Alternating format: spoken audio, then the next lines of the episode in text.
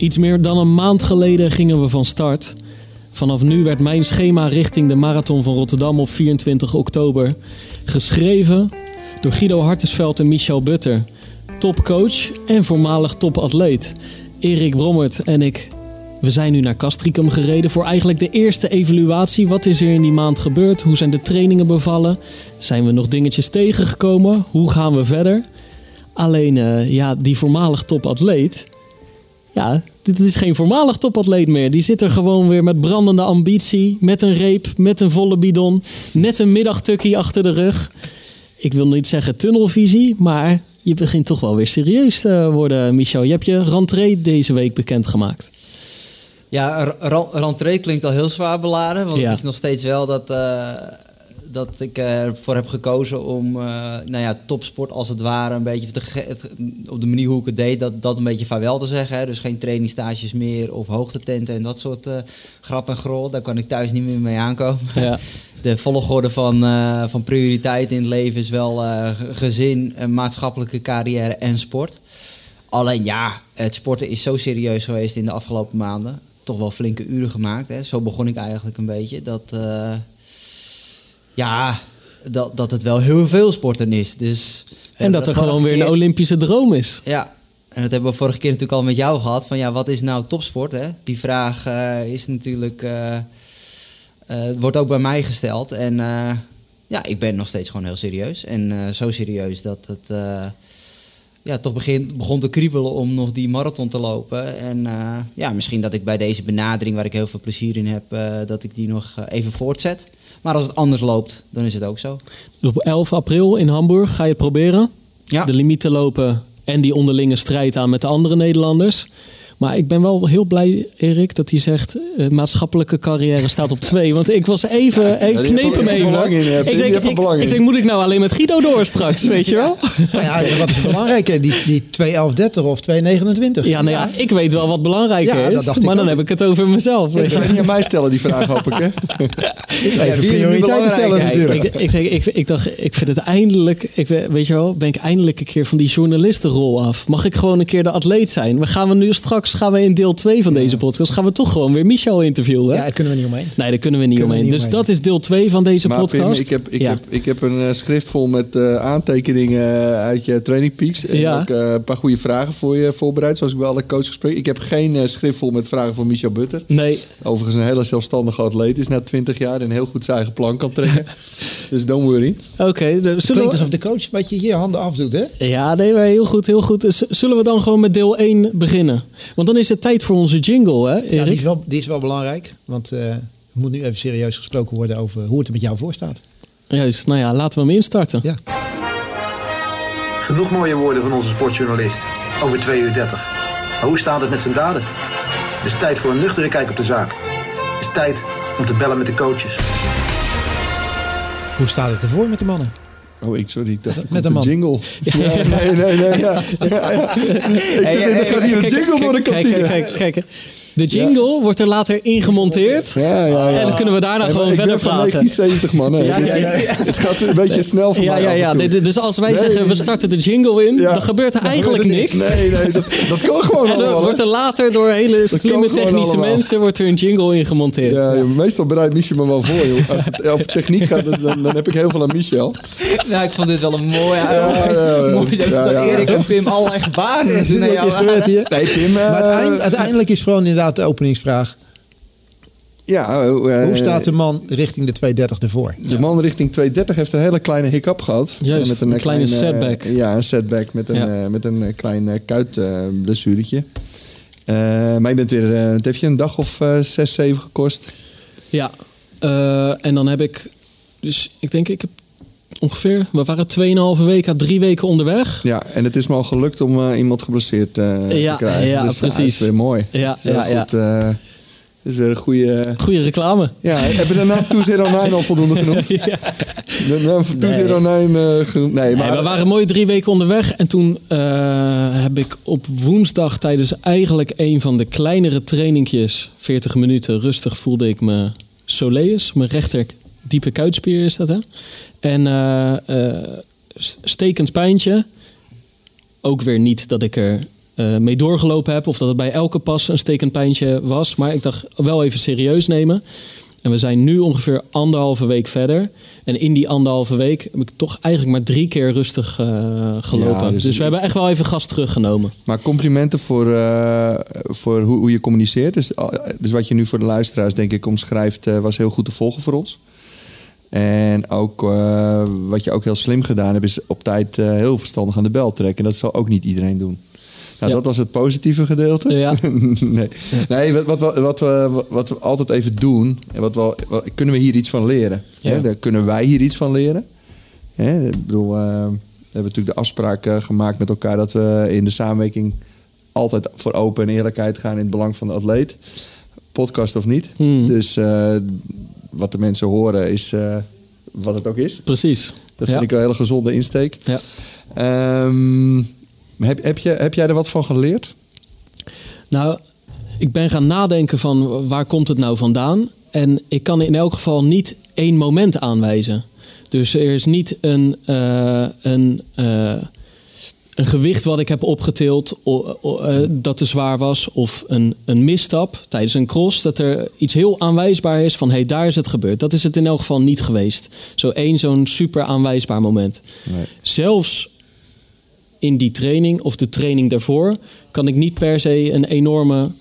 eh, kan, kan ik ook niets aanwijzen. Du- dus mijn gedachte erbij is dat het toch iets breder is. Nou ja, we zijn gewoon het lichaam op een andere manier gaan belasten. Eh, soms krijg je er ook geen antwoord op. echt, vraag. nee, Nou, precies. maar echt, echt wel een andere manier dan daarvoor. Een heel andere benadering. En ik denk dat het lijf eh, eh, daar de- even aan moet wennen.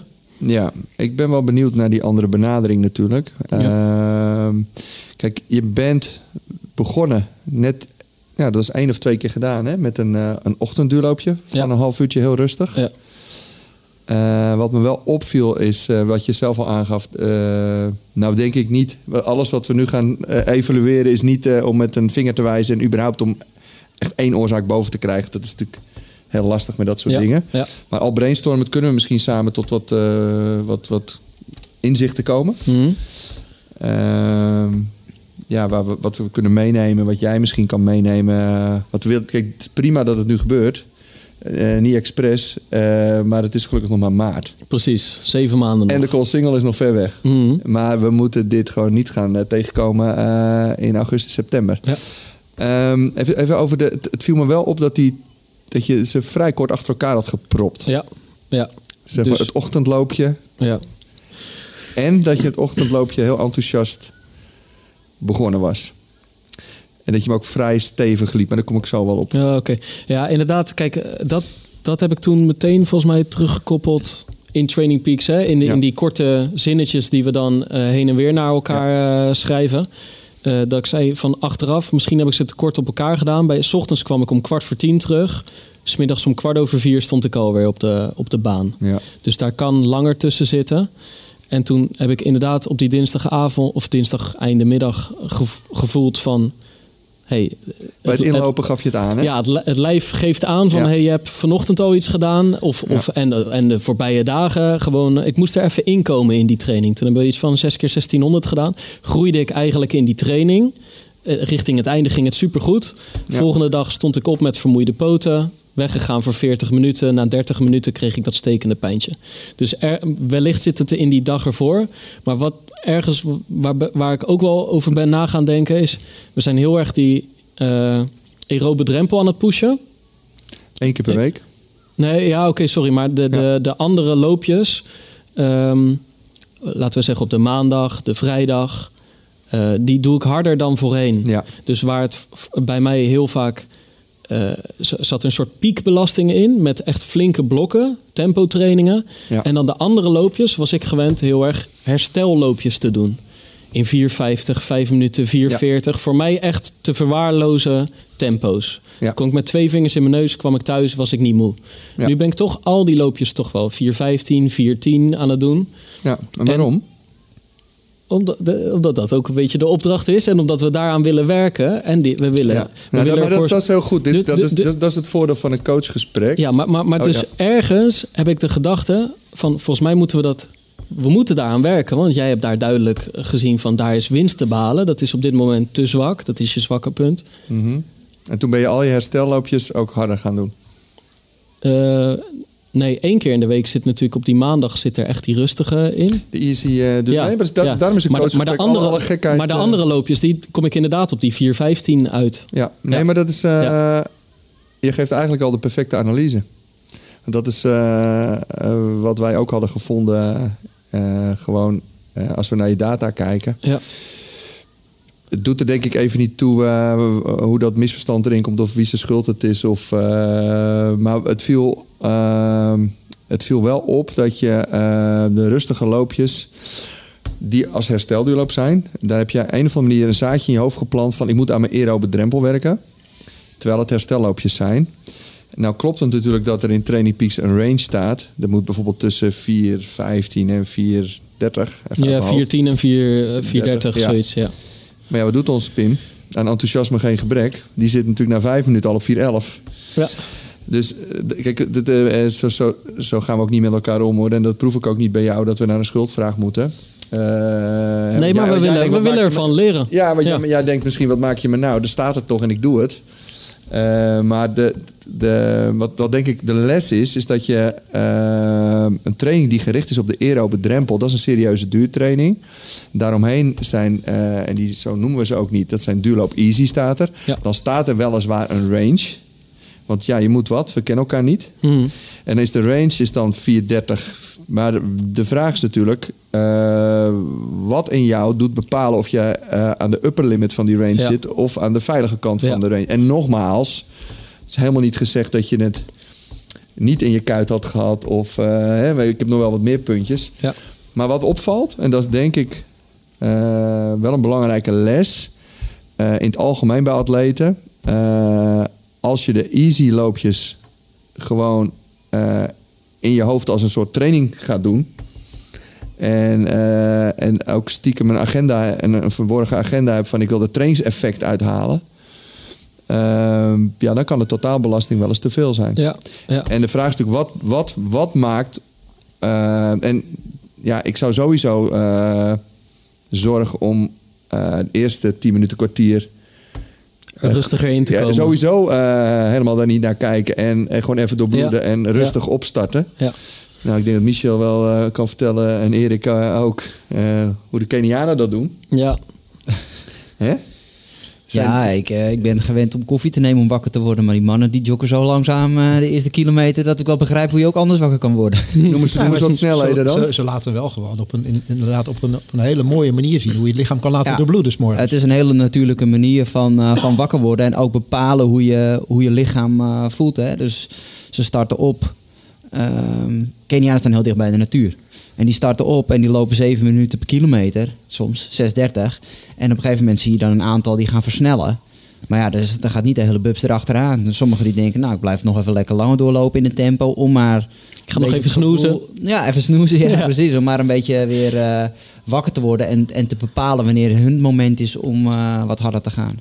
Dus het aanvoelen van je lichaam eh, is, is inderdaad heel belangrijk. In plaats van per se een, een bepaalde training te willen halen. Of een bepaalde snelheid. En dat hoort zeker bij easy duurlopen. Daar Ja. staat zelfs er staat een bepaalde range. Maar als jij zelfs de behoefte hebt om net als een Keniaan nog iets rustiger te lopen. Dat je niet op de, op de fotofinish eh, van de range... eh, Ah, ik denk, ik ben met zoveel enthousiasme gestart dat ik het schema te nauwgezet ben gaan volgen. ja, En, en ik moet gewoon weer, ne- eh, ik moet het schema nauwgezet gaan volgen, maar ik moet ook weer net iets meer naar mezelf gaan luisteren en, en er weer iets vrijer mee omgaan qua tempobepaling, Ja. qua gevoel, Ja. qua, qua zo'n training starten. Ja, en zeker in die easy Ja. duurlopen Ja. natuurlijk. Je moet gewoon weten waarvoor eh, de training eh, bedoeld is. En, eh, maar dat is, kijk, het is het nadeel van trainen op afstand. Ja. Eh, tegelijkertijd train ik hands-on, ook heel veel atleten. En als ik dan een range geef van uh, loopduizendjes tussen, nou voor jou 310, 315... dan heb je ook gewoon atleten waar je met je neus bovenop staat... die altijd dan 3-9 zullen lopen. Ja. Dus ik denk ook helemaal niet dat het ligt aan het begeleiden op afstand. Ik denk dat het ook voor mijn neus zou zijn gebeurd...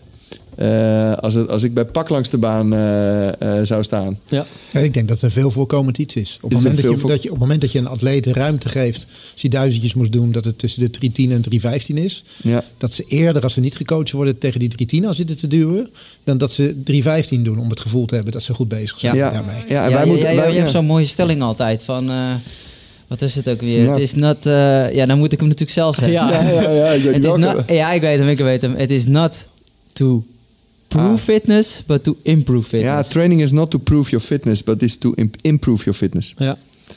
Dat is een, eh, is een goeie. Daar zou ik een tegeltje van... eh, Ja. Maar het komt er dus eigenlijk een beetje Ja. op neer met die, met die, eh, met die, eh, die herstelduurlopen. Daar heb jij een range als coach neergegeven van dat mag tussen de 410 en de 430.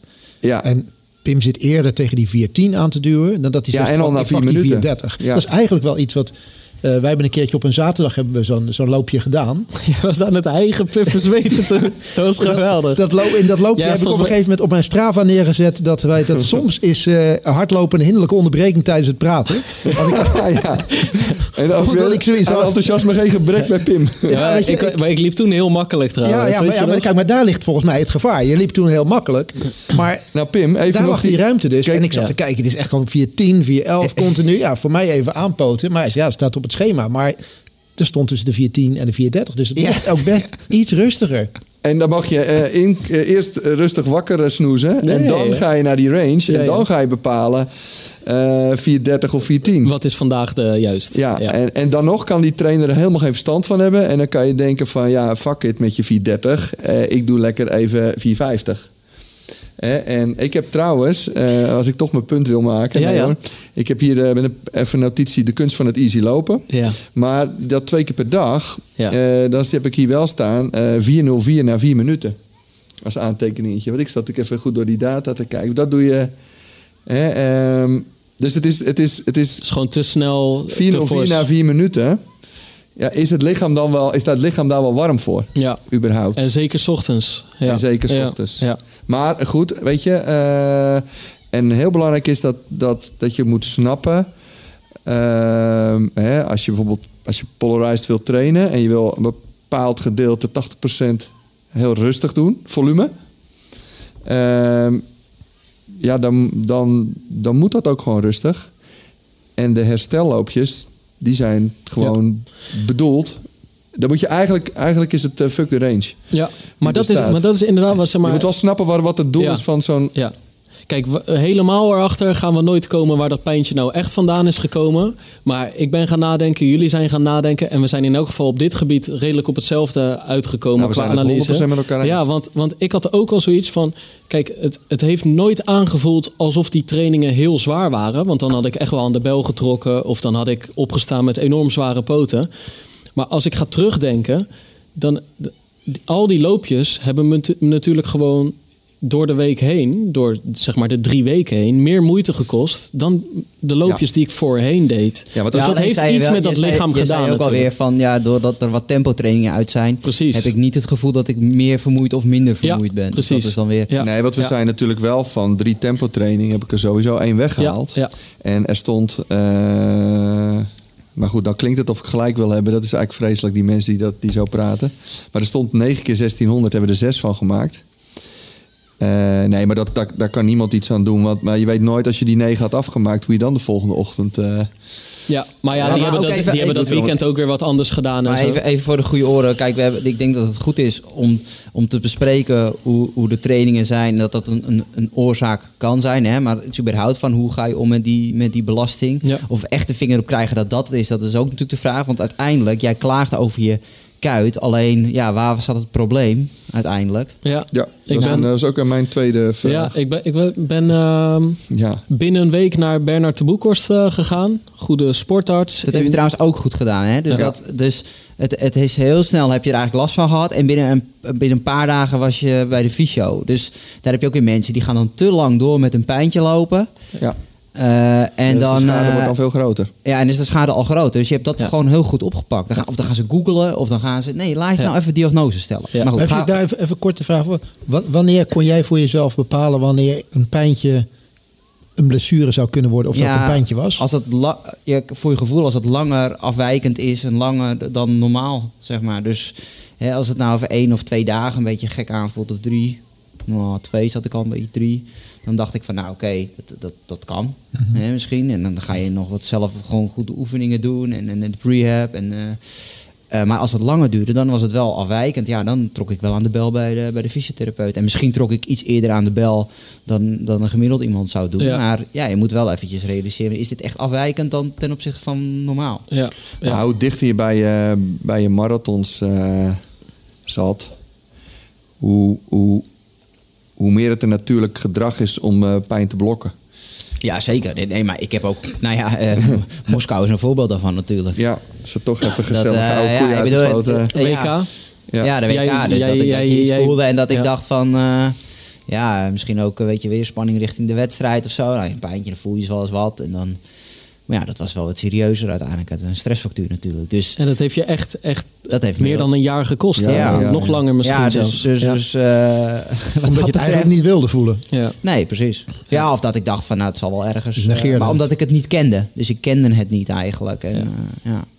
Eh, Maar ja, jij ja, vertelt maar- je verhaal ja. over Bernard de Boekhorst. Dus, nou, dus dat- inderdaad, zeg maar, de, dus eh, ik denk dat ik ook, juist omdat we met dit bezig zijn en omdat ik het zo serieus neem, dat ik ook gelijk dacht van ja, eh, bam, doorpakken en ook gewoon gelijk even checken eh, wat er aan de hand ik, is. ik heb er wel een vraag over. ja, ja, ja. En denk ik, dat, dat is waar we naartoe willen. Heb, Ja. heb jij het gevoel, want hè, er was een, eh, er was een SI, eh, SI-gewricht geblokkeerd. En dus het, het pijn zat in de keten. Ja, dus, dus wat hij eigenlijk al zag vanaf het moment dat ik mijn spijkerbroek en mijn shirt uitdeed, dan gaat hij gewoon achter je staan, dus met zijn gezicht richting de rug. En eh, hij zag het gewoon mijn bekken scheef staan. En toen ging hij checken, ook nog gekanteld. Dus op twee manieren een soort, stond het niet zoals het hoort te staan. En daar heb ik een verleden mee. Want ik ben bij voor, vorig jaar mei bij hem geweest met een superklein pijntje in mijn pezen. Stond mijn bekken gekanteld. En na, eh, na heel lang zoeken, toen ik heel lang met Achillespezen eh, klachten kampte, stond, het ook, stond ook mijn bekken gekanteld. Dus daar heb ik iets mee. En nou, dat geeft Maar, weer. maar de, die warming-up van die tempotraining gaf je aan een beetje tintelingen in mijn linker bil, linkerheup, linkerkuit. Ja, dus Het voelt niet oké. Ja. Je kon het afmaken. De volgende dag aan de linkerkant, pats, Ja. kuit. De vraag is natuurlijk, heb jij, heb jij eh, het gevoel in je lichaam... kan je dat gaan leren herkennen of er iets mis is in de keten? ja, Dus hoe, hoe doe je je warming-up? Bijvoorbeeld na zo'n ochtend. Wat, ja, ik denk getrainde mensen. Ik denk, Michel, jij voelde dat altijd. Of voelt. Ik ga in de, helemaal in de, in de. Ik zit nog helemaal in de verleden tijd te praten. En, Ik voel het nog steeds. ja, voel je, je- kijk, als het goed is, voel jij natuurlijk eh, voor een belangrijke training. Of doe je een soort bodycheck. Wat je, wat je, wat je niet wil, is met een, met een geblokkeerde bewegingsketen eh, gaan belasten. ja, Want dan moet je natuurlijk, je moet niet afhankelijk worden eh, van Bernard de Boekhorst. Ja. Hoe, hoe, hoe kundig die ook is natuurlijk.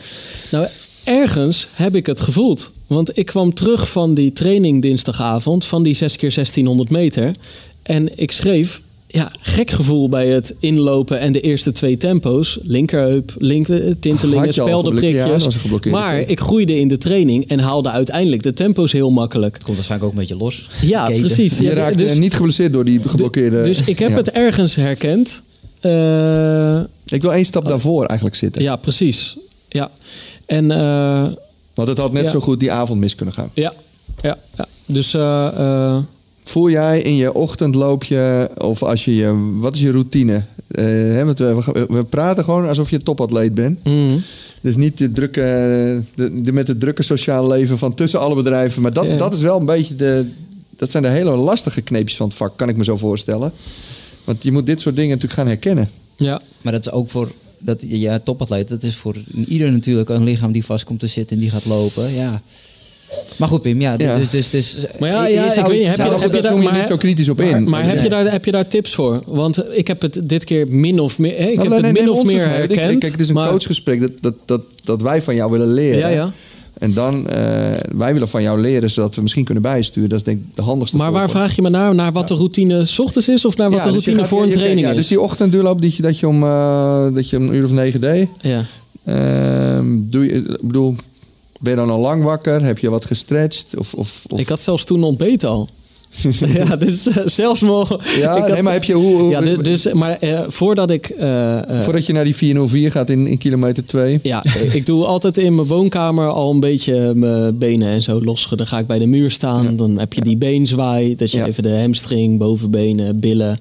Eh, soms doe ik wat lichte squat. eh, eh, even de enkels draaien. Ik, ik probeer wel dat lichaam een beetje wakker en klaar te maken voor een training. En voor de zwaardere training, bijvoorbeeld bij pak, dan ga ik, daar fiets ik normaal gesproken naartoe. Dus dan heb je Ja. nog een soort extra warming-up.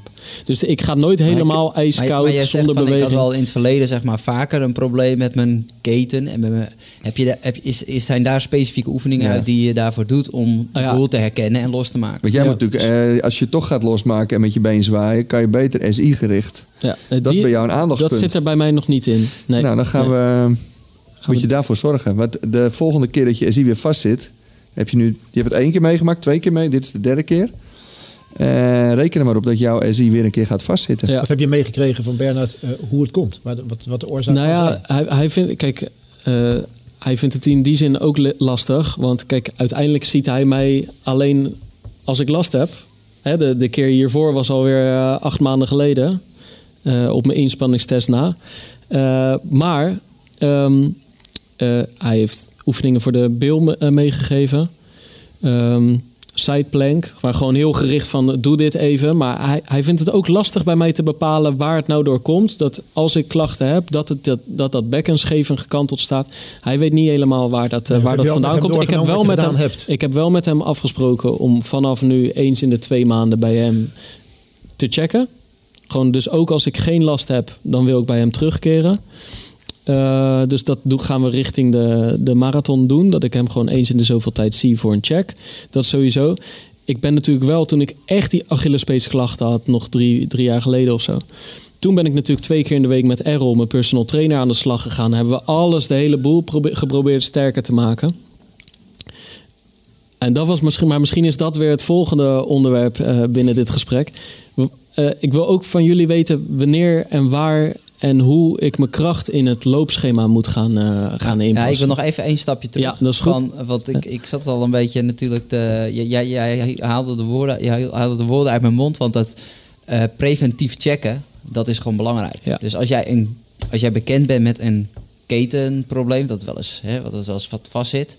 dan moet je niet naar een fysiotherapeut gaan op een reactieve manier. Dat doen we al veel te veel in Nederland. Ja. Reactief zijn. Ja. Eh, Of, met ja, op een reactieve benadering. Maar probeer preventief inderdaad naar zo'n fysiotherapeut toe te gaan. Zodat je eigenlijk het probleem voor bent. Hè? Dus dat, oké, we maken het even los en je kan weer verder. En, en ondertussen doe je eh, een prehab routine, zeg maar. Dus je gaat eh, voordat je een, eh, een training opstart, doe je een aantal oefeningen gericht eigenlijk op die keten om dat goed los te houden. En Erik, ja, die redenen die, waarom een keten vast kan zitten, dat kan echt, nou, dat kan training zijn, kan ook stress zijn, kan ook veel zitten zijn, kunnen, kunnen zoveel oorzaken zijn. Alleen, alleen het belangrijk, en ook daarin moet je natuurlijk, eh, dat is ook een leerproces. Ja, ik denk een belangrijke Om reden om iets te kunnen voorkomen, als het ware. Ja, dus dat is ook een bepaalde zelfkennis eh, daarin eh, te ontwikkelen. En ook, ook bepaalde triggers die ervoor zorgen dat dat vast komt te zitten te herkennen.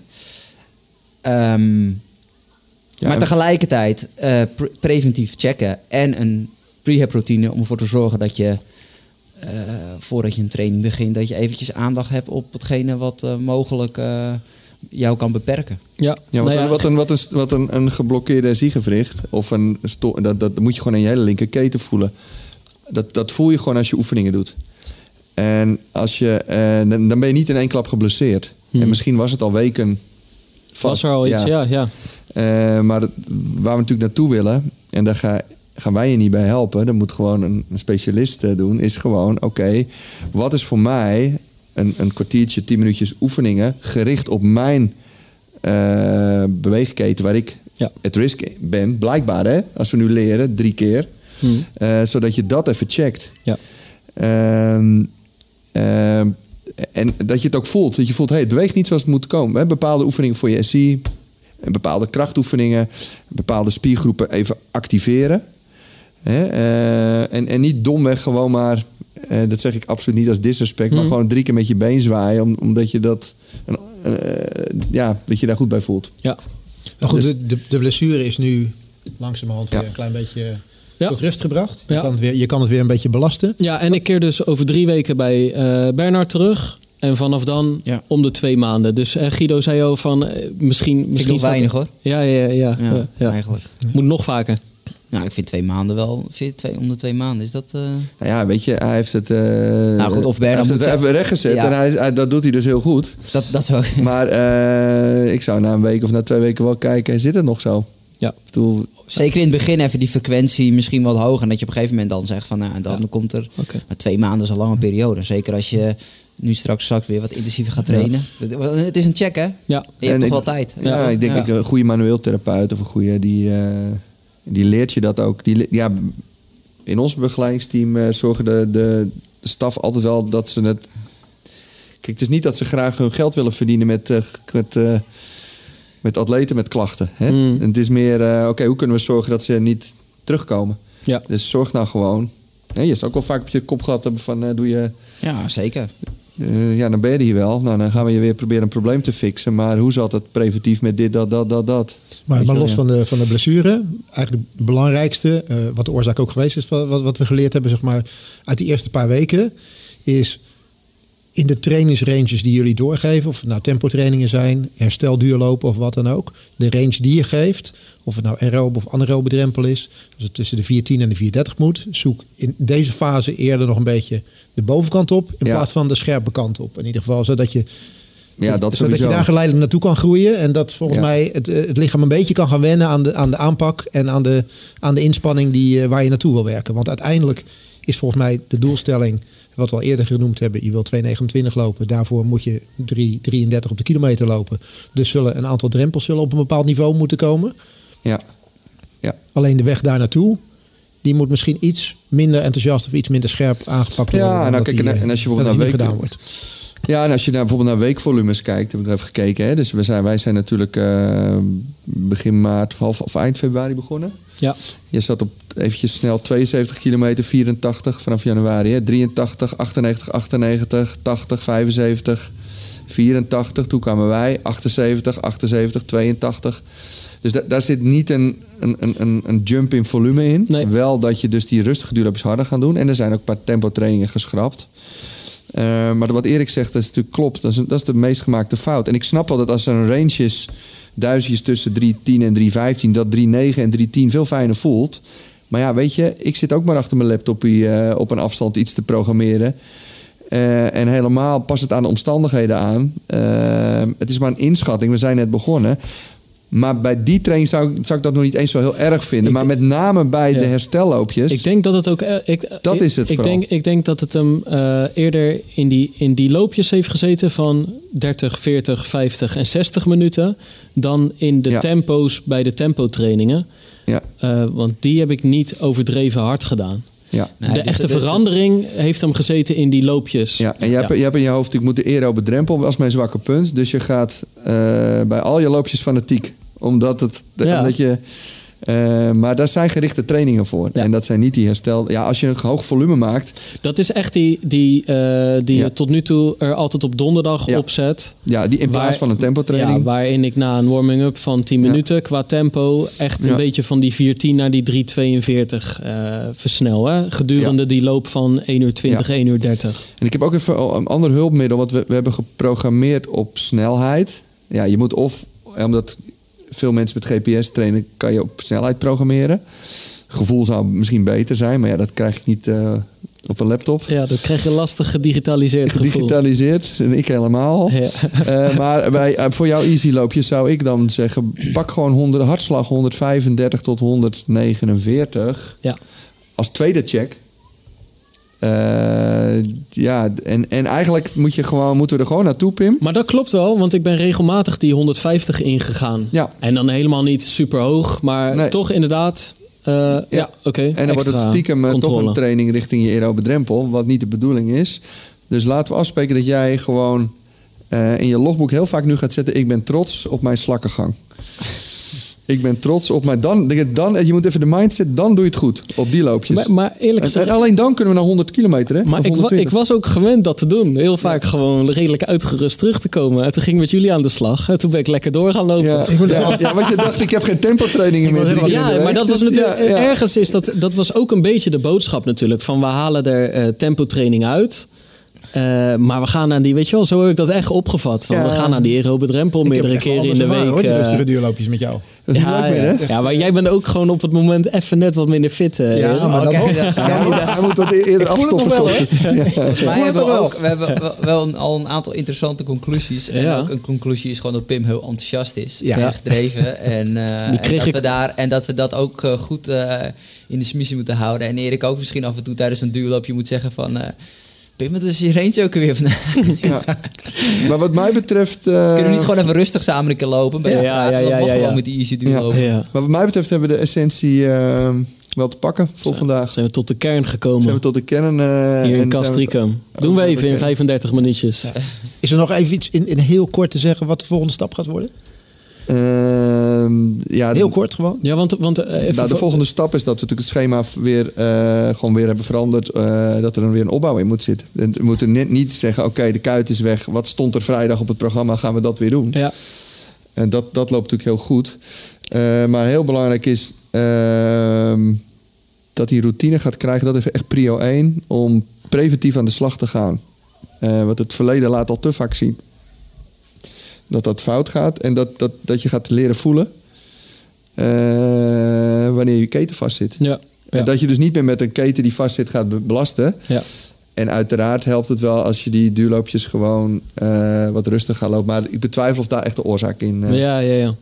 Maar het enige is, we, we, eh, het is nu woensdagmiddag. Eh, we hebben nu heel voorzichtig eigenlijk gedaan, hè, de we eigenlijk een mooie training eh, ooit gepland. En dan Ja. gaan we na de training de podcast doen. Ja, maar die, die komt nog wel. Ja, Hè, we, zijn, ja, we, zijn, we zijn verstandig genoeg om geweest om zeg maar de mooie plannen die we hadden gewoon heel even in de ijskast te zetten. En die komen ooit wel weer eruit.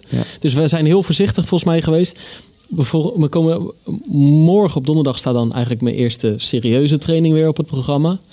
En dan moeten we even kijken hoe we Nou, vanuit die daar... kort ik nog wat in eh, hoor. Ja, oké. Er staat ja. 90 minuten, daar Ja. maken we gewoon eh, 60 minuten van. Oké. Maar dat, die, dat ga je straks nog doen. Ja, want ik wil mijn atleet even spreken hoe het gaat. Precies, ja. ja, ja, ja. Eh, Dat is het, eh, ja. Pim, even, even en dan misschien een laatste boodschap. Focus je op constantheid. Ja. Want Dat is het belangrijkste Ja. voor de komende periode. En geduld. Dus ik weet niet wat- als er iets ge- wat gebeurt met jou als jij ergens last van hebt. Of dat je inderdaad bepaalde tempo's hebt. Maar ja, raak niet, eh, heb niet het gevoel dat, je dan, eh, dat er een man overboord is. Helemaal niet zelfs. En ik denk dat dat even belangrijk is voor jezelf ook. Dat je dat realiseert. Maar ja, ja, wat is de bigger picture? Hè? nou, maar wat, dat- wat, dat- is de, wat is door de boom het bos zien? Ja, moet je Ja. wel zien. Wat, ja. Ja, maar dat is inderdaad, eh, vol- volgens mij, kijk, daar draait het uiteindelijk om. Maar daarom hebben we eigenlijk volgens mij, heb ik meteen aan de bel getrokken, ben ik meteen naar de fysio gegaan. En hebben we eigenlijk alle belangrijke trainingen gewoon even zonder pijn en moeite Ja. weggestreept. Omdat het is, het duurt nog zo lang. Nee, maar eh, je we hebt het hartstikke goed we gedaan. zouden wij, nu- zijn, wij, zijn, wij zijn ervoor om wel meteen... Ja, ja, eh, zeker. Ik ben heel zeker. blij. Ik, ik ben eigenlijk Ja. blij dat dit gebeurd is. Ja. Ja, Eh, en dan in maart. ja, ja, ja precies. Ja, nee, ja, beter nu. Ja, ja, ja, zeker. Je zit van alles op te schrijven, Erik. Ik kan alleen je handschrift niet lezen. Wat staat hier? Ja, je kan het toch wel een beetje... Staat Braga. 2,29,59 staat er. Vra vragen luistera luisteraars. Vragen luisteraars. Ja. ehm, er waren heel veel luisteraars die vroegen... wat is die aerobe drempel nou precies? Ja, gaat er nu iemand ingebeld worden? En, of nee, is nee, nee, dat niet? Nee, helemaal niet. En, en hoe, eh, hoe kan ik die zelf trainen? En waarom zou ik dat moeten doen? Zouden jullie dat eh, nog eh, Ja, mooi de- kunnen uitleggen? Ja, er, eh, het zijn dat, de aerobe drempel en de anaerobe drempel. eh, even vooropgesteld, eh, we doen geen labtest. En, en het is ook niet zo heel absoluut op de seconde per kilometer. Het zijn meer richtlijnen, maar dat zijn wel degelijk fysiologische landmarks. Dus belangrijk fysiologische markeerpunten. En daarom zijn het ook drempels. En de aerobe drempel is eigenlijk het hoogste punt van de vetverbranding. Als je sneller traint dan de aerobe drempel, ja, dat is eigenlijk een beetje onevenredig vermoeidheid eh, kost dat. En eh, onevenredig veel eh, verbruik van koolhydraten. En daarom is het wel, en, en het is een hele belangrijke parameter in de marathon. Want voor jou eventjes, je anaerobe drempel ligt rond de 3,15. Ehm, als je 3,15 loopt, is het puur koolhydraatverbranding. Nou, dat red je wel een uur. Ehm, ja, 3,20 eh, hou je ook nog wel anderhalf uur vol, of 3,25. Maar als dat uit koolhydraat, puur uit koolhydraatverbranding komt, dan, eh, ja, dan moet, je, moet je tanken onderweg. Ik weet niet of je de, de tankstations een beetje. Mhm. ehm, maar daar krijg je ook niet bij met gels en met. eh, dus er moet de component vetverbranding. eh, ja, die moet ook op een hoge snelheid gaan liggen. Ja. En daar train je gewoon helemaal niet op. Dus ja, we hebben een beetje genoemd van het zou mooi zijn als die naar 3,45 ligt. En eigenlijk geeft dat de ondersteuning eigenlijk aan je marathon pace. Maar dus, dus, dus eigenlijk elke luisteraar, elke loper die nu aan het voorbereiden is op een marathon in het najaar, want eigenlijk al die marathons vinden straks plaats in het najaar, die doen er goed aan om ook die vetverbranding op een goede manier te trainen. Dat, dat straks, als ze daar aan de start staan, dat de verhouding tussen vet, koolhydraatverbranding, dat die in elk Ja, geval als iets... vuistregel zou ik sowieso zeggen eh, eh, dat je 80% van je trainingen eh, langzaam moet doen. Dus aerobe drempel. Of rustiger. Of de, dat kan Pim heel goed uitleggen hoe, of die rustige duur lopen. Of rustiger. Ja, maar het, het is En- dus... en- maar, ja, maar, maar- kijk, eh, het drie is- keer per week tempo training en twee keer per week. Nee, eh, kijk, dan train je kijk- als een 3000 meter lopen. Ja, maar, kijk, maar, maar precies. Maar kijk, dat heb ik afgelopen zomer ook gedaan. Toen waren er alleen baanwedstrijden. En Ja. toen hebben we ons ook op de baan gefocust. Toen was Ja. ik op dat moment nog niet met de marathon bezig. Maar ik bedoel nu meer voor zeg maar, het brede publiek. Kijk, eh, wij, hebben, wij hebben volgens mij al 60 afleveringen geroepen dat er heel vaak rustige duurloopjes in het schema moeten staan. Ik heb het alleen de afgelopen drie weken niet zo vaak zelf gedaan. Nou, was- zeg- je was me maar, voor. maar zeg maar, kijk, die, die echt rustige, dat is wel duidelijk. Gewoon inderdaad echt rustig lopen is ook belangrijk. Maar jij gooit er nu één keer in de week bij mij een training in... waarin je eigenlijk... Dat is voor een duurloop vlot en voor een tempo training rustig. Precies. En Ja. hoe kunnen de mensen dat thuis... Hè? Ja, grofweg, Ja. grofweg zou ik zeggen, even als vuistregel, maar dat moeten we individueel natuurlijk naar de profielen kijken. Maar ga sowieso eh 20 slagen trager dan je omslagpunt hartslag zitten. Eh, en als richtlijn, maar ja, dat is, kom je natuurlijk op het punt hoe goed is die getraind. Hm. Maar ten opzichte van je anaerobe drempel, ja, 45, 60 seconden per kilometer trager. Maar ja, een hele goede, goed getrainde eh, duursporter. Ja, daarbij zit die. eh, ik heb testwaardes van Paula Redcliffe gezien uit het lab. Daar zit de, de aerobe drempel zit heel dicht bij de anaerobe drempel. Ja.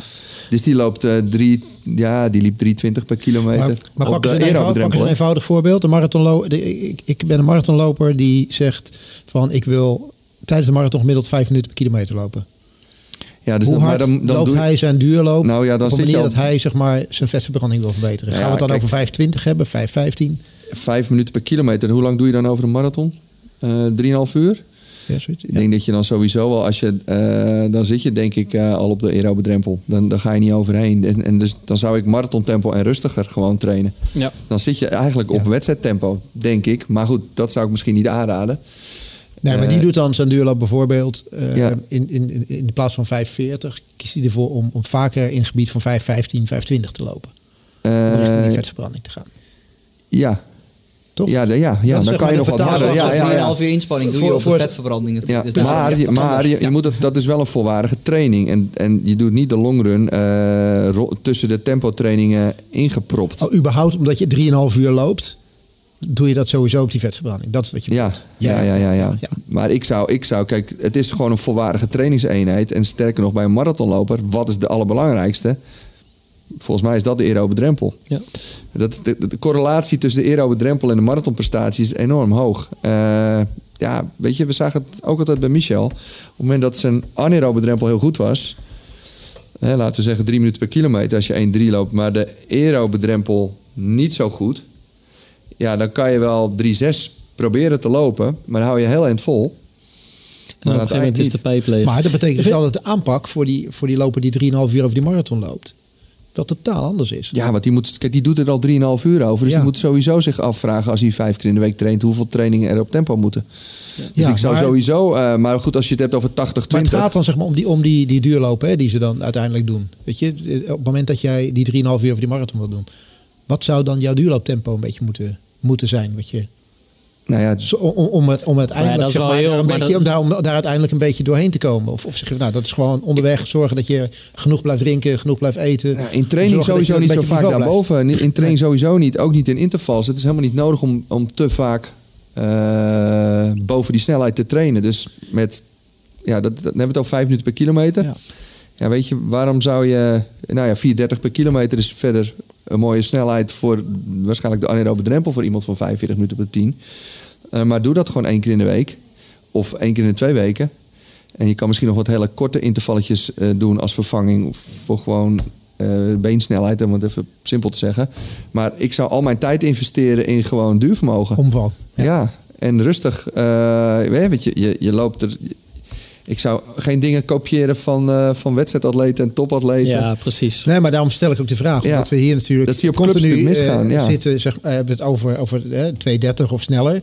Maar in, in dit geval gaat het, gaat het over, gaat het over 3,5 uur. En er zijn er veel meer van dan, dan over die, die 2.30. En dan gaat het natuurlijk inderdaad eh, meer om omvang. En het lijf eigenlijk te laten wennen aan Ja. wat het is om drie uur achter elkaar te kunnen blijven lopen. Ja, dat, maar dat, logisch nadenken eh, zou, zou ik al, al überhaupt zonder kennis van fysiologie, zou ik überhaupt al eh, als eerste daaraan denken. Ja. Maar ja, mooi. Het vraagt dus gewoon sowieso, hè, elk, elk tijdsdoel en elk type loper vraagt gewoon om een andere benadering. Maar hier hebben we het over de najaarsmarathon.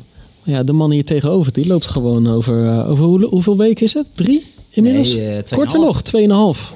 Begint het al te kriebelen, Michel? Ik denk het wel, hè?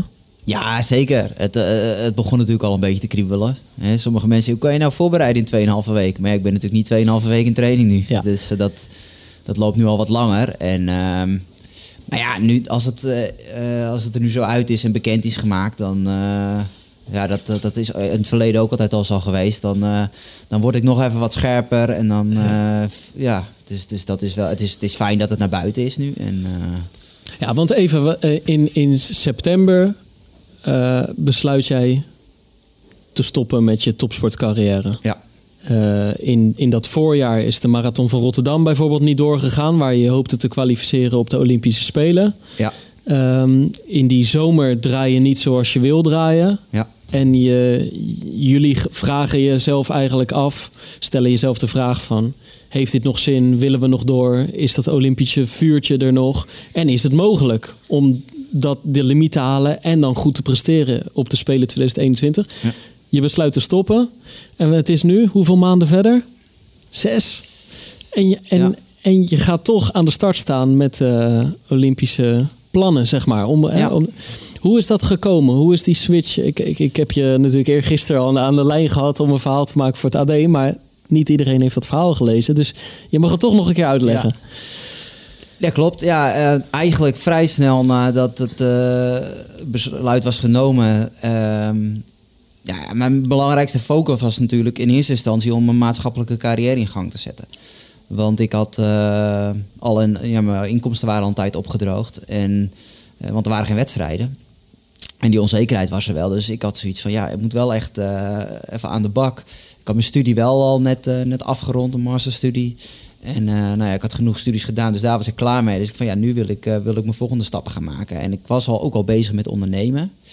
Dus daar lag echt de, de prioriteit. Nou, toen hebben we heel snel al, eh, zijn we met Toezero Nine eigenlijk aan de, aan de slag gegaan. Om dus die individuele schema's te gaan maken, om dat helemaal op te bouwen. Nou, dat waren ook wat, hè, wat ook heeft wel wat voorbereiding gekost. Ik denk dat we er al twee maanden, twee- drie maanden mee bezig zijn geweest. We hebben uur- heel wat uurtjes samen doorgebracht. Ja, ja voordat en ik dat heb veel echt- van je geleerd. ja, voordat, voordat dat goed stond. En ja, ik had ook eigen plannen nog om, eh, om, om me verder door ontwik- ontwikkelen. Ook vanuit mijn studies. Ik wilde hardloopklinics wat meer gaan doen. Wat meer echt de brug gaan slaan tussen, eh, nou ja, tussen mij als topatleet dan en, eh, en de recreatieve sporten. Om kennisoverdracht te doen op die manier. Dus daar was ik mee aan de slag. Maar ondertussen had ik ja, ook nog wat tijd om natuurlijk te sporten. En dat zit er in me. Elke dag de gewoon, toch? Elke dag, ja. En eh, wat ik altijd wel heel graag wilde, en ook wel al, ja, ik, ik fietste al wel eens naast het lopen. Gewoon bij, om, op, de, op de, op de, of op de tax thuis, of, eh, of gewoon eh, ja, op mijn wielrenfiets. Nadat ik bijvoorbeeld een 75 minuten duurloopje had gedaan, ging ik nog even een uurtje door met fietsen. Alleen, wat ik dan niet deed, was echt dat intensieve. En echt even een beetje nou ja, sparren met, met een paar mannen. Ja. En ik ken Laurens ten Dam al een tijdje. En die woont nu eh, al een aantal jaar in Alkmaar. Dus eigenlijk, eh, ik was nog niet gestopt of ik belde hem op. Ik zeg, eh, nou ja, ik, Nu kan het. nu kan het. Ik wil wel een paar keer mee op de mountainbike door de bossen crossen. Dus nou, toen werd ik meteen toegevoegd aan zijn vriendengroep. Allemaal oud-wielrenners eigenlijk. En toen zei hij, nou, stoppen met dat lopen. Gewoon lekker fietsen nu. En zo is het begonnen eigenlijk met, met ja, wel elke dag blijven trainen. En toch wel een flink aantal uren op de mountainbike. En ja, dat waren geen lullige ritjes. Want dat is gewoon eh, doorfietsen. Want iedereen wil elkaar natuurlijk eraf eh, trappen. Iedereen wil even laten zien hoe goed hij is. En dat merkt je ook wel een beetje in die cultuur. Ah, het is gewoon mooi. Het is een beetje dollen met elkaar. Eh, elkaar voor de gek houden in die app. En ja, en zeker in het begin ging dat... nou, dan waren, hebben ze wel met me gelachen. Want dan Ja? kwam ik in het Mullenzand terecht. En ik wist natuurlijk niet zo... Ik, voor, ik, ik reed gewoon voor het eerst met die groep mee. En we rijden eh, vanuit Duivenmaak dan Bergen. Is het bekende NA100-route voor, degene die dat, eh, voor de luisteraars die dat kennen. En het was nog sep- september en het was Mulzand. Ja, ik had gewoon nog nooit door Mulzand gereden. Dus eh nou, de eerste beste stukje Mulzand eh, lag ik op mijn bakkes. Nou, lekker die lopen mee. Ja. En zo begon het een beetje. Nadat ik weer materiaalpech was, lag mijn rem er weer af. Of was mijn voorvork weer stuk. En eh, in het begin kon ik ze ook niet bijhouden. Eh, dus toen moest ik ook shortcuts nemen. Maar ja, ik ken die, dit hele duingebied natuurlijk op mijn duimpje. En ik wist die route op een gegeven moment. Dus toen zeiden ze, oh shit, daar hebben we hem weer. Elke keer keerde je weer terug. Ja, en zo is het een beetje met fiets ontstaan. En dat was, ja, dat was in het begin heel veel. En, en het lopen deed ik er toen nog wel bij, maar dat was minimaal.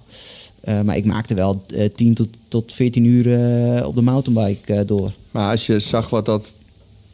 Als ik je nou van eh, nabij meemaakte als, als, als, als eh, collega, maar zeker ook als trainer, eh, dat je natuurlijk ook nog in de groep vaak meetrainen. Dat heeft twee hele belangrijke dingen met jou gedaan. Je fitheid was, dat deed bizar veel met je fitheid. Ja, en je enthousiasme. Ja. Je was weer gewoon, eh, je, die, die, dat, die passie van, dat, van die, die jonge Michel, die was zag ik weer terug dankzij die mannen. Ja, ja ik, ik, ik genoot echt met volle teugen ervan. Echt, ik vond het echt heel leuk. En inderdaad, ik merkte gewoon ook met looptrainingen van... Hé, ik ben gewoon... Ja, de, de, de duurloop op de aerobe drempel... Ja, die ging gewoon heel goed. En eh, ik had ook... eh, maar dan zijn we alweer wat verder... eh, maar ja, ik fietste ook op een gegeven moment met jongens als, als Nicky Terpstra. Weet je, die sloot ook af en toe aan. Of Ramon Zinkeldam en Ivar Slik. Ja, ik, ik zat op een gegeven moment in de geloste groep met, met, met Nicky Terpstra, Ramon Zinkeldam en... en eh, eh, wie was er dan nog bij? Ja, Thomas als- Dekker. En, en, en daarvoor reed Ivar Slik en Laurens de Dam ons om, om eraf te rossen. Ja, dat is natuurlijk gewoon wel heel gaaf. Ja. Wanneer komt, wanneer komt dat moment dan dat, dat je denkt van... Dat lopen, dat zit er ook wel weer in. Dan komt het, komt het dan ook uit gesprekken voort met die jongens? Dat je zoiets hebt van, ik voel me fitter dan ooit. Ik weet, toen, toen wij de, de fotosessie hadden rondom deze podcast... dat ik aan jou vroeg van... eh, hoe is dat nu om niet, geen topsporter meer te zijn? Toen vertelde je eigenlijk al van, nou, ik fiets veel, ik loop nog steeds veel... Ja. en ik voel me eigenlijk echt super fit. Het- Er moet een moment zijn gewoon dat je, dat je bent gaan praten met, of met Guido... of met, met, met, met de jongens op de fiets van... Ja, Weet je, ik, ik wil misschien nog wel een keer. Nou, nee, eigenlijk niet. Ik heb dat, ik, tenminste, ik heb het heel lang gewoon dat ik zoiets had van ja, ik wil dit gewoon lekker blijven doen, lekker blijven, blijven trainen. En ik zie wel hoe het gaat. En, en Ja, wedstrijdjes had je natuurlijk altijd gewoon aan je hoofd nog. Alleen die, Ja. waren, die waren er gewoon niet. nee. En ehm, dus, dus ik zei alleen wel tegen die jongens als ik dan met ze aan het fietsen was, nou, ik vind het wel eigenlijk nog wel interessant om te kijken. Hè, want de verhouding fietsen was veel maar groter nog dan het lopen. Hè, het was niet zoals een beetje erbij fietsen en ik loop nog. Nee, het was echt heel veel fietsen en daarnaast een beetje lopen. En dan gaandeweg is dat wel een beetje anders gaan worden. Ehm, werden die verhou- verhoudingen anders. En daardoor merkte ik ook wel inderdaad weer dat ik met lopen veel beter werd. Want ik had in het begin wel een beetje fietsbenen natuurlijk. Ehm, dus, dus ik zei wel van, ik vind het wel interessant eigenlijk. Ik vind dit hartstikke leuk. Ik heb heel veel plezier uit. En ik vind het toch wel interessant straks om wat wedstrijden te gaan doen. En te kijken hoe dat dan, hoe ik op deze manier, hè, met één keer per dag trainen, maar wel veel uren maken.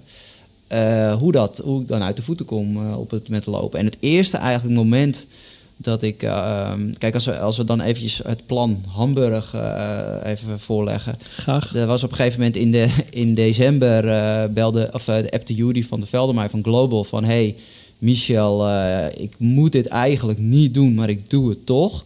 Stel dat we in Hamburg een wedstrijd op poten kunnen zetten en voor, een, voor echt puur alleen de Olympische Spelen kwalificatie, zou jij dan nog een ultieme poging willen wagen? Ja, ik was, uh, het was september, ik was net gestopt en ik zei eigenlijk van nee, weet je, niet, doen we niet. Het was december en september was je gestopt. Ja, ja, precies. Het was deze, oh, Ja. oké. misschien. Maar, maar het was eind december en ik zei van, nou, dat ga ik, eh, vind ik, ik vind het leuk, gewoon vragen. Ik sluit nooit iets uit, maar Ga ik eh, niet doen. ik, het gaat niet gebeuren. Ja. En maar waarom toen- wilden zij Michel Butter erbij hebben? Die net gestopt was. Ja, weet ik niet. weet ik niet. Nee, maar ik denk dat zij wisten dat jij gewoon nog steeds fanatiek aan het eh, Ja. sporten was. Dat dat ook mee heeft gespeeld. Ja, ja, dat zou kunnen, ja. Dus dat, dat ze dat inderdaad wel van, van horen zeggen of zagen voorbij komen. En goed, toen waren er gewoon een paar momenten zoals het, ik deed de Egmond halve marathon eigenlijk als een soort van training mee. Omdat het dan, nou, dat vond ik leuk om met die jongens dan... eh, ja, toen eindigde ik wel heel makkelijk eh, laag in de drie minuten per kilometer. Toen dacht ik wel van, nou ja, oké. Nou, ja, dat ging toch wel goed. Met Ronald Schreur, Frank Ja. Futselaar. Gert-Jan Wassink, Ja. ja. die jongens. En, eh, maar nog steeds was het gewoon puur... Ik deed gewoon waar, ik- wat ik leuk vond, waar ik plezier in had. En dat heb ik gewoon voortgezet. En op een gegeven moment in februari ben ik wel gaan denken van... Ja, dit gaat wel eh, erg goed. Dus het was halfwege februari. En toen, ja, toen was het wel dat ik dacht van... eh, Als ik nog wel wat zin wil, in. dan moet Als ik... ik nog wat wil, dan moet het nu wel. En dan moet ik ook echt... eh, ik deed ook al wel lange duurlopen op de donderdagen bijvoorbeeld. Dus ik was ook echt wel wat serieuzer aan het trainen. Maar nog steeds wel... Ik had de beslissing helemaal niet genomen. En die is pas eigenlijk in februari gekomen dat ik echt dacht van... Ja, is toch een, eh, ik ben toch super fit. En ehm, Ja, dan, heb je, dan is drie maanden, of kleine drie maanden, wel een mooie tijd nog. ja, Maar Ja. dan draait Hamburg draait om 2.11.30. ja, Om, om de limiet voor de Spelen, die al voor, door een aantal Nederlanders is, eh, is gelopen. ja. Dat is ambitieus. ja, maar ik, ik denk dat het erin zit. Maar wat, wat, eh, wat, eh, wat zegt jou dat jij, jij zegt, ik denk dat het erin zit. Ja. De laatste keer dat je volgens mij een serieuze wegwedstrijd gelopen hebt is City Pier City, vorig jaar. Ja, Net voordat de lockdown inging, die overigens heel goed liep. Waar je heel veel vertrouwen, na afloop veel vertrouwen had. Van, ik was echt blij met, de, met die race. Dat blijft zo zonde, dat die met al die, die, die race, dat die niet door is gegaan. Ja, ja Man, dat is heel man. jammer. Maar, maar goed, weet je, dat is, is nou eenmaal eh, niet zo. Er is, er is daar die tijd heel veel gebeurd. Ik, ik zou eh, vanuit mijn, mijn visie denken van... Weet het, een, een topatleet die zoiets wil doen, die heeft wedstrijdritme nodig. Ehm, nou, je hebt nogal een onderbreking gehad. Eh, je hebt heel veel vertrouwen geput uit, uit, uit het fietsen en uit de fitheid die, je- die je nu hebt. Maar het is, het is echt wel... eh, ja, normaal gesproken zou je, zou je op deze manier geen marathon hebben, maar hebben waar, waar, zit die onderbreking? De onder, onderbreking is dat je, nou ja, geen wedstrijden gelopen. Eh, je hebt tijdenlang heb je gezegd van ik heb meer gefietst dan, eh, dan dat ik gelopen heb. Ja, maar dat ik is dus terug nu van dat- fietsbenen. en dat- dat is de trigger waarom dat je misschien nu zegt van daarom voel ik mezelf zo fit. Ja. Maar fit om ook daadwerkelijk 2.11.30 te, te lopen. Ja. Ehm, wat, wat, wat, je, wat je normaal gesproken hè, zou, zou moeten kunnen in de, Ja. in de fase die, je- die je vorig jaar in april zou hebben. En nu, daar zit een heel groot. eh, daar, daar, daar zit wel een groot verschil in, denk ik.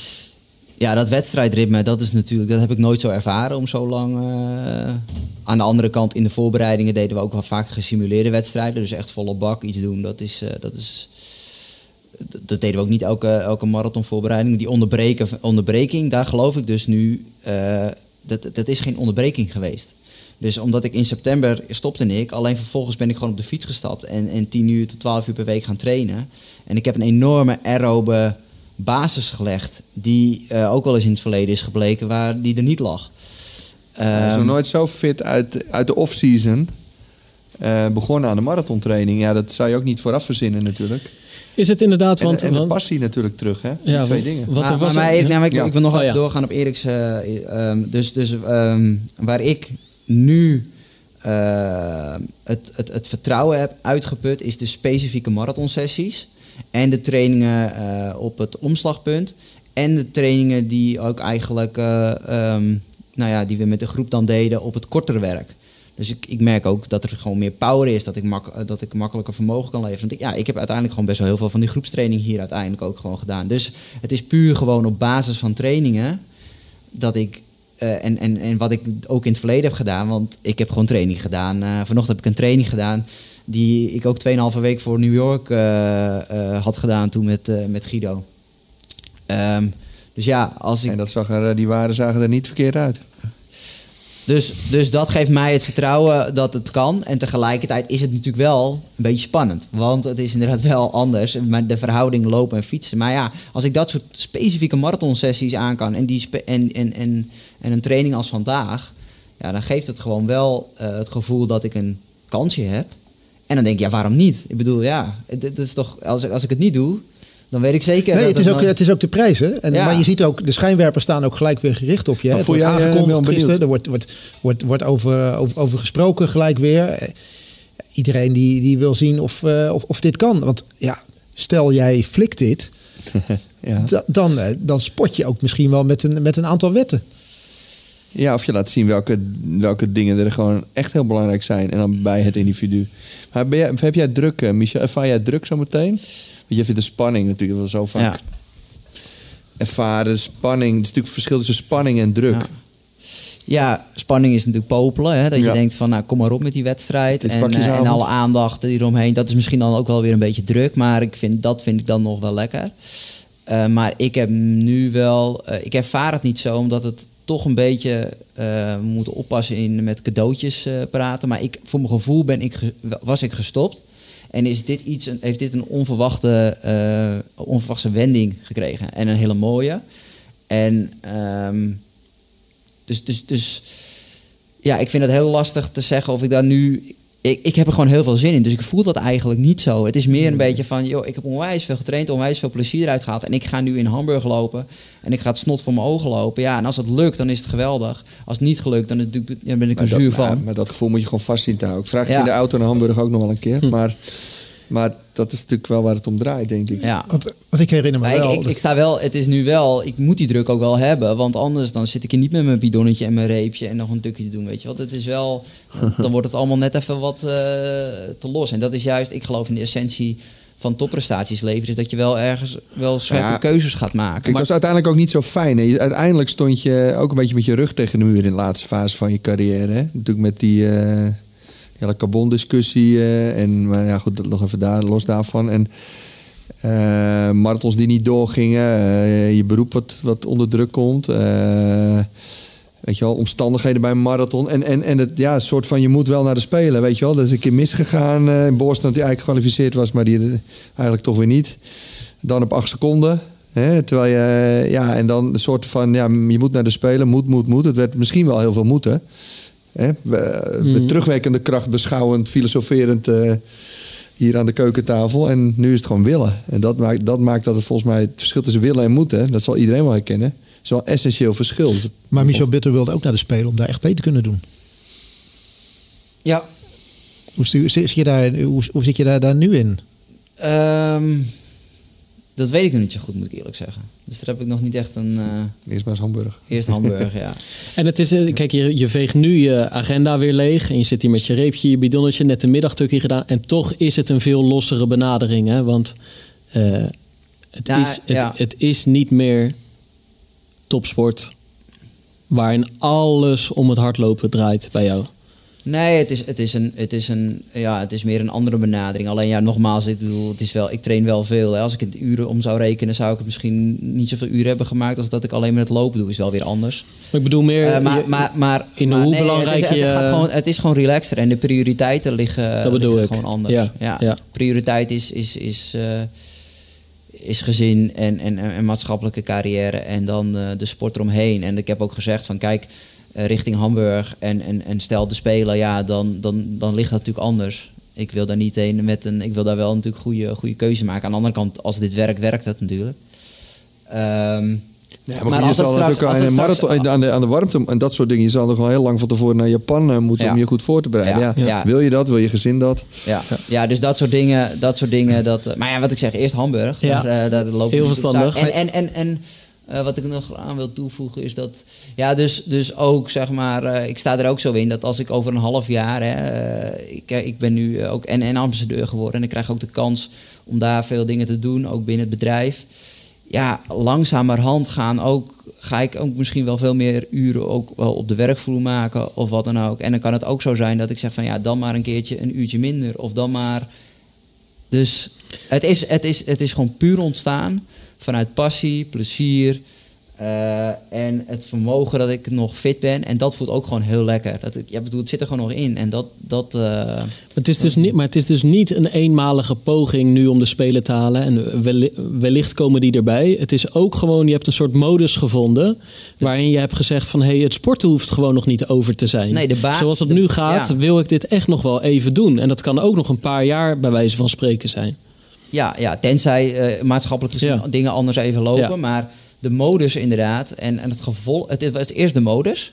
En het gevolg is dat er dan ineens nog een kansje komt. Ja. En daarom voelt misschien de druk iets anders dan in het verleden. Er is iets, iets, iets eh, ontstaan eh, op basis van die modus. En die modus wil ik gewoon vasthouden. En dat vind ik plezierig. En als ik dan af en toe nog een mooi evenement kan meepakken... in combinatie met mijn... eh, met mijn rol ook nu als eh, ambassadeur, dan, eh, dan zal ik dat zeker doen. En is het is wel echt een waanzinnig vet verhaal eigenlijk. Hè? Ja, want is de fiets nog steeds onderdeel van de training? Ja. Alleen ik heb de verhoudingen iets anders gedaan. Dus in het begin was het echt wel eh, bijvoorbeeld eh, eh, negen uur fietsen en eh vier uur of vijf uur lopen. Nou, soms was het nog iets meer fietsen. En, dan, en, en nu, is het al, nu is het al anders. En nu train ik ook al een aantal, ben ik al een aantal weken nu twee keer op een dag gaan lopen. Ja, want Dat vals ik- spelen eigenlijk. Hè? Ja, want er was een luisteraar die vroeg... eh, Pim, misschien moet jij ook veel gaan fietsen. De dag na een baantraining eh, is dat niet onverstandig. Maar het is, maar, maar het is, het, het is eh, volgens mij, dit werkt nu bij jou zo goed. Maar dat, dat komt na twintig heel intensieve loopjaren. Waarin jij zoveel loopkilometers hebt gemaakt. Hoe kijk jij hier naar, Guido? Want er, er is natuurlijk iets bijzonders gebeurd. Hij is ontzettend veel gaan fietsen.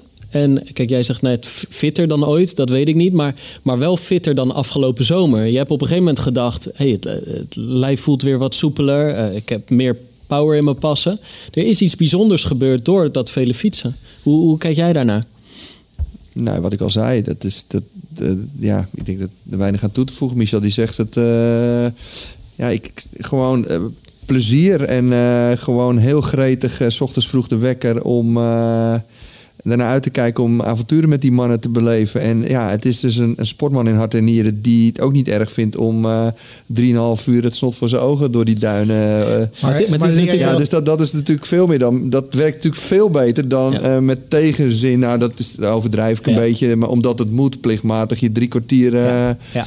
Ja. en dat, de, de, ik denk de passiefactor is natuurlijk wel echt enorm gaaf. En dat, dat komt natuurlijk helemaal vanuit die, die frisse wind. Ja, en je ziet ook het belang van, van, van, van, van team spirit. Ja. Dat heeft Michel altijd gehad. In Kenia, eh, gewoon team spirit in die groep. Eh, bij TDR is team spirit in die groep. We hebben nu een beetje de pech dat er geen marathonlichting is. Maar ik kan natuurlijk wel fantastisch trainen met, met, drie, eh, met 1500 en 5 kilometer lopers. Eh, dus team spirit in, een, eh, eh, in, in, in zo'n fietsgroep met van die mannen met prachtige, inspirerende verhalen. Dat doet gewoon veel. Dat, doet, dat is zo belangrijk. En dat soort prikkels vinden na al die jaren. Ja, weet je, dat hadden we natuurlijk niet bedacht vooraf. Ja, wel bedacht van je moet wat fitter zijn buiten het seizoen voordat jouw marathontraining begint. Maar niet, ja, dat konden we niet verzinnen dat dat, dat zo'n inzicht gaf dat je zo nee, maar dat bedenk je niet van tevoren. Dat bedenk je niet van ja, tevoren. Je gaat niet zeggen van, Nee. nou ga jij maar eens eventjes nu eh, 11 uur in de week mountainbiken en, eh, of 10 uur in de week en dan nog even daarnaast een beetje lopen. Nee, dat het niet, maar heeft ik jezelf ook verrast, maar ja, maar jij, jij- jouw vraag was nog eventjes aan Guido van, eh, zou iets zo kunnen werken Ja. voor, voor Ja. eh, ieder Ja. ander? Ja, het- Want ja. ja. Michel heeft wel 20 loopjaren achter de rug. Ja, maar het, het allerbelangrijkste is gewoon plezier in wat je doet. Eh, het, het, het, dat, dat, wat die fietsen deed, kon hij natuurlijk lopend nooit, dan ging hij stuk. En, en al zijn looptrainingen waren nu ook gewoon gretig. Ik mag weer lopen en dan loop ik gewoon anderhalf uur vrij hard in de ochtend. Eén keer per dag, en dan kan ik maar beter... eh, en het zat allemaal uitdagingen aan elkaar. En ehm, ja, gewoon heel veel uren. En het is ook een andere prikkel. Ook gewoon, gewoon veel meer power in zijn benen. Dat daarom, daarom dacht ik van als, als coach is het natuurlijk heel interessant om hier ook naar te kijken. Ja. Ik kan me voorstellen dat je er hier wel wat van leert als coach. En dat je misschien wel tegen die jongens hier in de groep zegt van... eh, maar pak, ook eens, een keer, maar dat- eh, dat pak is- ook eens een keer die fiets. Ja, En, maar dat eh, wil ik steeds zeggen. Ik bedoel, eh krachttraining is gewoon belangrijk. Eh circuittraining is gewoon belangrijk. Eh, we hebben een elliptico staan. Ja, maak gewoon je uren. Dat, het, het, het is in de duursport is het gewoon als eerste... Hè, dat is gewoon het verhaal van de mitochondria... eh, maak gewoon genoeg uren.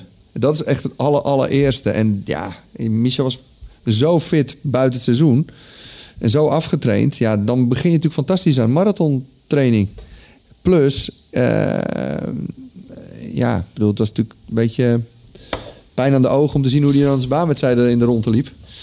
Eh, en, en het is ook geen race tegen de klok, hè? Eh, om fit te zijn. En, maar, maar dat geeft zoveel, die, die plezier, de fitheid en de uren maken. En zo simpel is blijkbaar duursport, hè? Ja. Plezier moet hebben en... Ja, en wat wij nog, wat we dan, eh, maar dat is even weer terug naar 209. Wat we nog ook wel hebben is met leden die zeggen van, ik hou ook zo van fietsen. Kan dat ook? En dan zeggen wij vaak, nou ja, dan, dan, dan, dan zegt Guido, nou Michel, leg even uit hoe dat op dit moment gaat. ja, ja. Eh, maar, Gaat aardig. Maar ja, ik moet wel zeggen, ik, ik, Ja. ik fiets echt intensief. Ik fiets echt intensief. En op mountainbike is ook weer intensiever dan op de, op de racefiets. Alleen wij zeggen wel elke keer van, ja, als jij af en toe eventjes een uurtje rustig erbij wilt fietsen, dan moedigen wij dat alleen maar aan. Want het is een onbelaste duurprikkel. Eh, wat heel veel positieve eh, effecten heeft. Hey, en dan Dan even... bijt het schema nooit rustig. Maar als, en, als het, en als het harder, hard fietsen is en lang... Ja, dan, dan moet je je, je loopschema natuurlijk een Ja. beetje erop Ja, aanpassen. Maar dat brengt je nog sowieso heel veel. Want de meeste mensen doen gewoon te weinig. Ja, ja. Hey, en dan heel even eh, eh, door naar 11 april. Wat voor race wordt dat? Want we hebben, we hebben, er zijn eh, bij de mannen en bij de vrouwen drie plekken voor Nederlanders om naar de, eh, niet naar Tokio, maar naar Sapporo te gaan. Eh er wordt uiteindelijk beslist door de selectiecommissie van de Atletiek Unie. Nou, Abdi Nageye lijkt eigenlijk wel zeker hè, door, wat, wat, door zijn status en door zijn tijd. Verder hebben Bart van Nuenen, eh, Bjorn Koreman en eh, Frank Futselaar al aan de 2.11.30 voldaan. Ja. Wat voor race gaat dat worden? Want Van Nuenen is er niet bij, Abdi dus ook niet. Maar wel Koreman, Futselaar, maar ook nog Benjamin de Haan, Roy Hoornweg, Die is gebaseerd, Benjamin de Haan. ah, Mohammed Ali.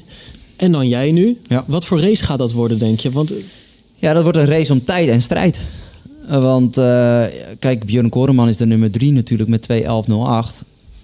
Ehm maar ja, die tijd ja, op, dat, op die dag maakt denk ik niet meer zoveel uit. Want als je voor Björn Koreman zit en je loopt 2.11.20, ja, dan wordt het natuurlijk nog... Nou goed, dat is aan de selectiecommissie. Maar in ieder geval duidelijk is dat als je, als je in, in die wet... De, tickets worden daar ook echt verdeeld. En, eh, maar je moet in ieder geval minimaal onder de 2.11.30. Dus eh, ja, ik- dat wordt wel... Ik denk dat je... Ik, de, de schatting van iedereen is dat je onder de 2.10.20 wel eens zou moeten. Ja. En daarmee ga je dicht tegen PR aan eh, moeten lopen. Dus Ja. dat, is- dat is natuurlijk interessant. Ja, dus er zijn. No dus er zijn eh, nee, nou ja, goed, dat zou, dat, zou, dat zou inderdaad ook eh, heel goed kunnen. En daar ga ik ook nog wel, eh, wel van uit. En ik weet ook wel dat er, eh, dat er vier verschillende groepen zijn, waarvan, waaronder een groep op, eh op 210. En eh, daar zullen de meeste Nederlanders ook wel in gaan zitten. Denk ik. Ja, want ze hebben er niks Hey. aan. Hè? Niemand, zo of het nou over Michel gaat of over die anderen. Even puur strategisch kijkend. eh, op 2.10.30 weggaan brengt je niks. Dat is ook wat, wat de strategie van Tom Hendricks afgelopen weekend.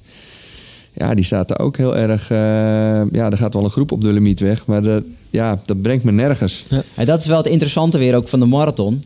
Want voor, eh, normaal zou je zeggen, ook richting zo'n marathon, hè, van nou oké, dan zit wel een beetje van, nou wat denk je qua niveau en dit en dat. Maar nu heb je, als, het zou zomaar kunnen dat je eigenlijk geen keuze hebt.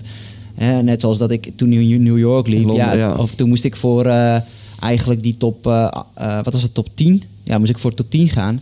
Ja, dan loopt 15 man in die groep. Ja, dan moet je wel mee. Want als je dan, eh, je kan wel er in je eentje daarna proberen om in de top 10 te eindigen.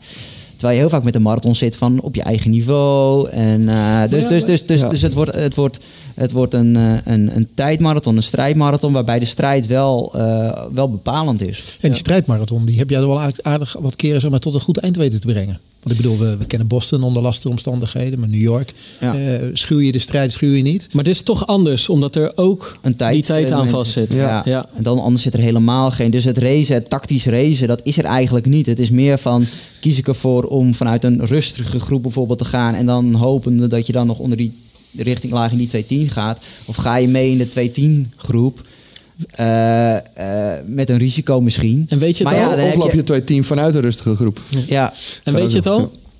Nee, nee, nee. nee, nee. weerbericht Ga dit- ook even dat, dat, is allemaal, dat zijn allemaal dingen die Ja. op het laatste moment beslissen. Ja. Kijk, Eh, eh, ik denk dat we wel altijd heel goed zijn in, eh, in de laatste fase daarin nog even goede keuzes te maken. Dus we zullen wel eh, het daar echt over gaan hebben. Van ja, wat is verstandig en wat is. Maar ik, weet je, ik, ik heb Maar nog een aantal sessies. nog. Ja, weet Tuurlijk, je, tuurlijk. Dat is, Ja, ik heb nog een aantal sessies te gaan en het gaat goed. En eh, we gaan gewoon in de laatste fase, ook naar, de, naar het weer, gaan we gewoon bepalen van eh, ja, wat we gaan doen. En wat tegenwoordig ook wel van belang is, de materiaalkeuze, die is, eh, die is vrij volgens mij momenteel voor jou.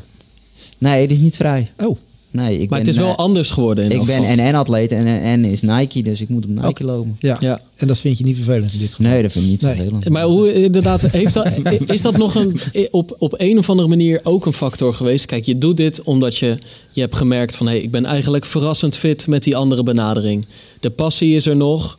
Eh, Die marathon wordt op poten gezet, waar je ook nog eens voor benaderd wordt. Er begint iets te kriebelen. Maar heeft eh, factor schoenen ook nog iets met uiteindelijk die keuze gedaan? Nee, de, de, de basis was wel echt gewoon dat ik fit was, want anders had ik het niet kunnen doen. Tuurlijk. En eh, dus ja, is dan die keuze van de schoen, eh, ja, dat is natuurlijk wel een hele mooie. eh, kijk, eh, op een gegeven moment ging ik gesprek met NN. Ja, dat, toen dacht ik wel, dat is wel fijn dat die dan eh, op dit moment met Nike eh, zitten. Dat Ja. die niet gekoppeld zijn aan een paar klote schoenen. Ja. Nee. Ja. ja.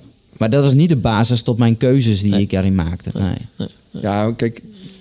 Ja, precies. Kijk, die schoenkeuze was je in principe altijd wel vrij in. Eh, eh, dat, ja, alleen je kan moeilijk een contract bij één merk hebben en dan zeg ik wel bij het andere. Ja, maar dat maar dat heeft hij betekent- wel gewoon met hart en ziel gekozen voor New Balance. Ja. Dat betekent eigenlijk zeg maar dat je het gevoel hebt dat je nu met een, ik noem maar wat, een 212 fitheid, een 210 zou moeten kunnen lopen op basis van je materiaal.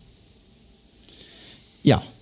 Ja, ik, ja, precies. Ja, dat, is, dat is een beetje wat je in je hoofd moet hebben, denk ik. Dat dat zoveel kan, zou kunnen schelen.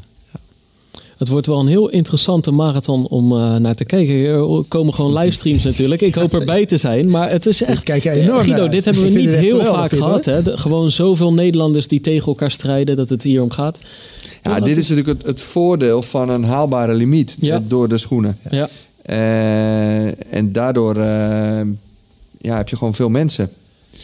Eh, ja, ik denk dat we ook moeten stoppen in het nieuwe tijdperk om te kijken hoe goed zijn ze nou echt. Er wordt bij mij altijd wel vaak de, de vraag gesteld: ja, hoe kan je dit nou met Edwin de Vries vergelijken, die 213 zonder Mm, carbon mm. En dat, dat is gewoon niet zo'n relevante vraag meer. En of het allemaal 215 jongens zijn die nu 211 lopen, ja. ja.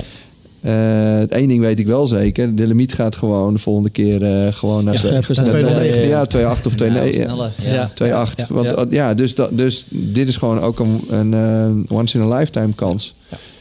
Dus ehm, ja, en het is natuurlijk heel gaaf dat er meer kandidaten Dat is met alles mooi. Dat vind ik ook altijd eh, met OKT schaatsen zo gaaf, Pim. Jouw sport. ja zeker. Nou ja, dat er, nee, maar dat er gewoon. eh, Nee, maar als er gewoon.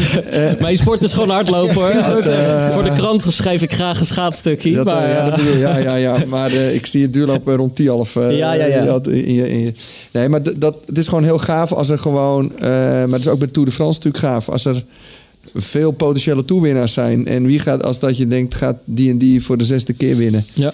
Hè, dan wordt het ook wel weer bijzonder. Maar ja, veel kandidaten maakt dat er veel speculaties... Ja. Dat, Ja, ik sta, ik sta echt te popelen. Ik vind het heel gaaf dat Ja. er zoveel Nederlanders zijn die ervoor gaan. En, en, hoe belangrijker, hoe beter en voor hoe jou altijd. ja, voor mij is het ook hoe belangrijk ik ben. En ik vind ook gewoon heel... Ja, weet je, het, is, het, is natuurlijk, het blijft een marathon. Het is twee uur lang. En er gebeurt ook een hoop met personen natuurlijk. En, en ook onderweg. En het- er is een spel gewoon.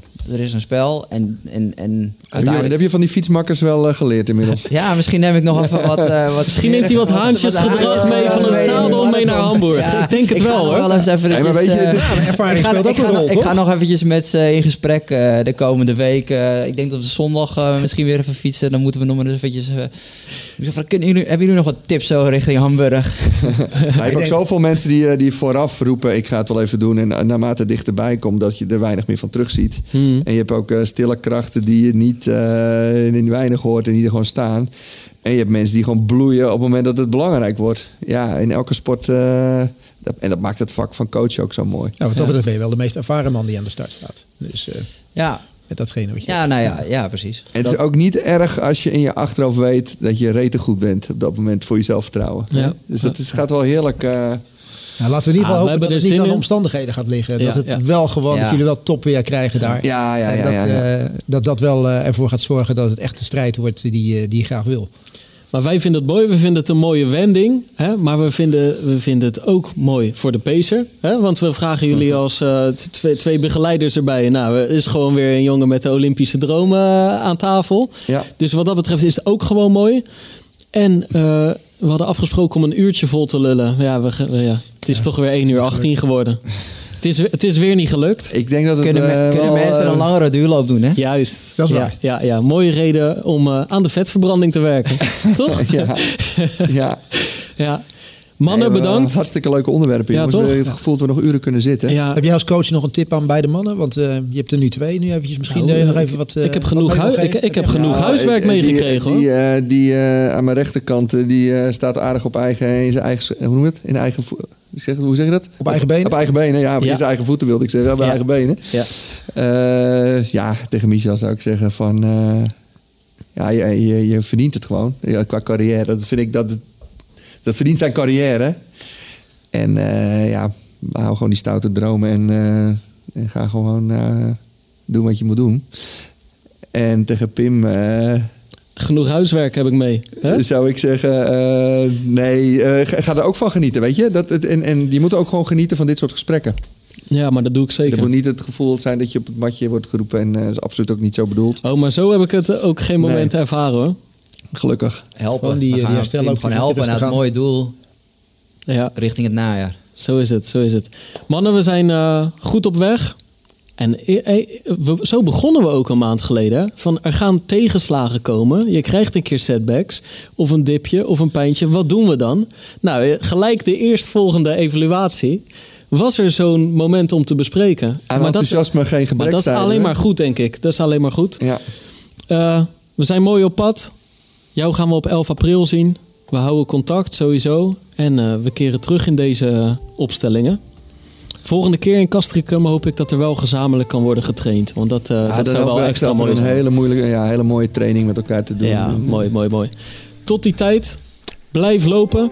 Blijf die vetverbranding trainen. Blijf stout dromen. Blijf luisteren. En tot de volgende Pacer.